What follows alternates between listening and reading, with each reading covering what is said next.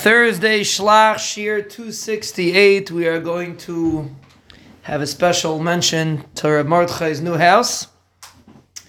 And uh, we're going to discuss the concept of getting a new house. When a person moves into a new house, he feels that he has a taiva. He feels that Shalom did him a favor. And then a day later, it will be a little nicer.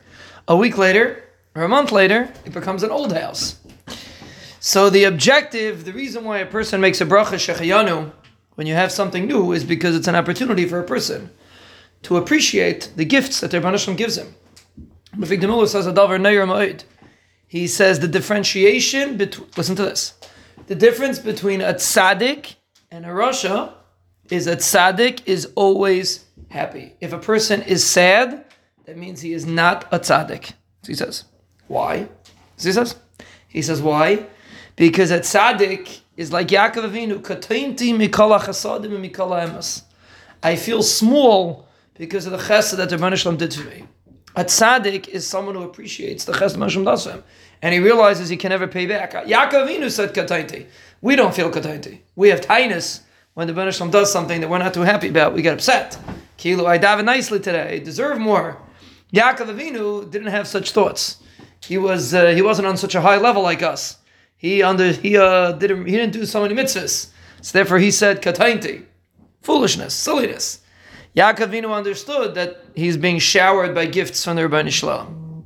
A tzaddik, Dr. David Miller, is always besimcha because he realizes katainti mikalach sadim mikala When a person has his chadshus in his life, a new job, a new bonus, a new house, like Mordechai has, a new child, child, something new, a marriage, this person does something new. It's an opportunity to stop and reflect and realize that this is something that now I appreciate, now I know is new.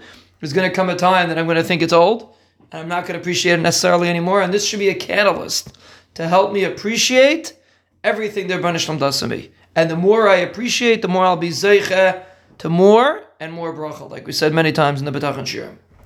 So, Be'ez Hashem, we should be zeicha. We give a bracha to Rav Mordechai that it should be a new bayis, a new haschala, and it should always be besimcha. And all of us should be zeicha that in this chus that we stop and think a little bit about favors. We feel katainti mikalach We don't feel entitled. And that's chus, Be'ez Hashem, the Ben Shalom will continuously shower us with bracha v'atzlacha ad belidai. Amen v'amen.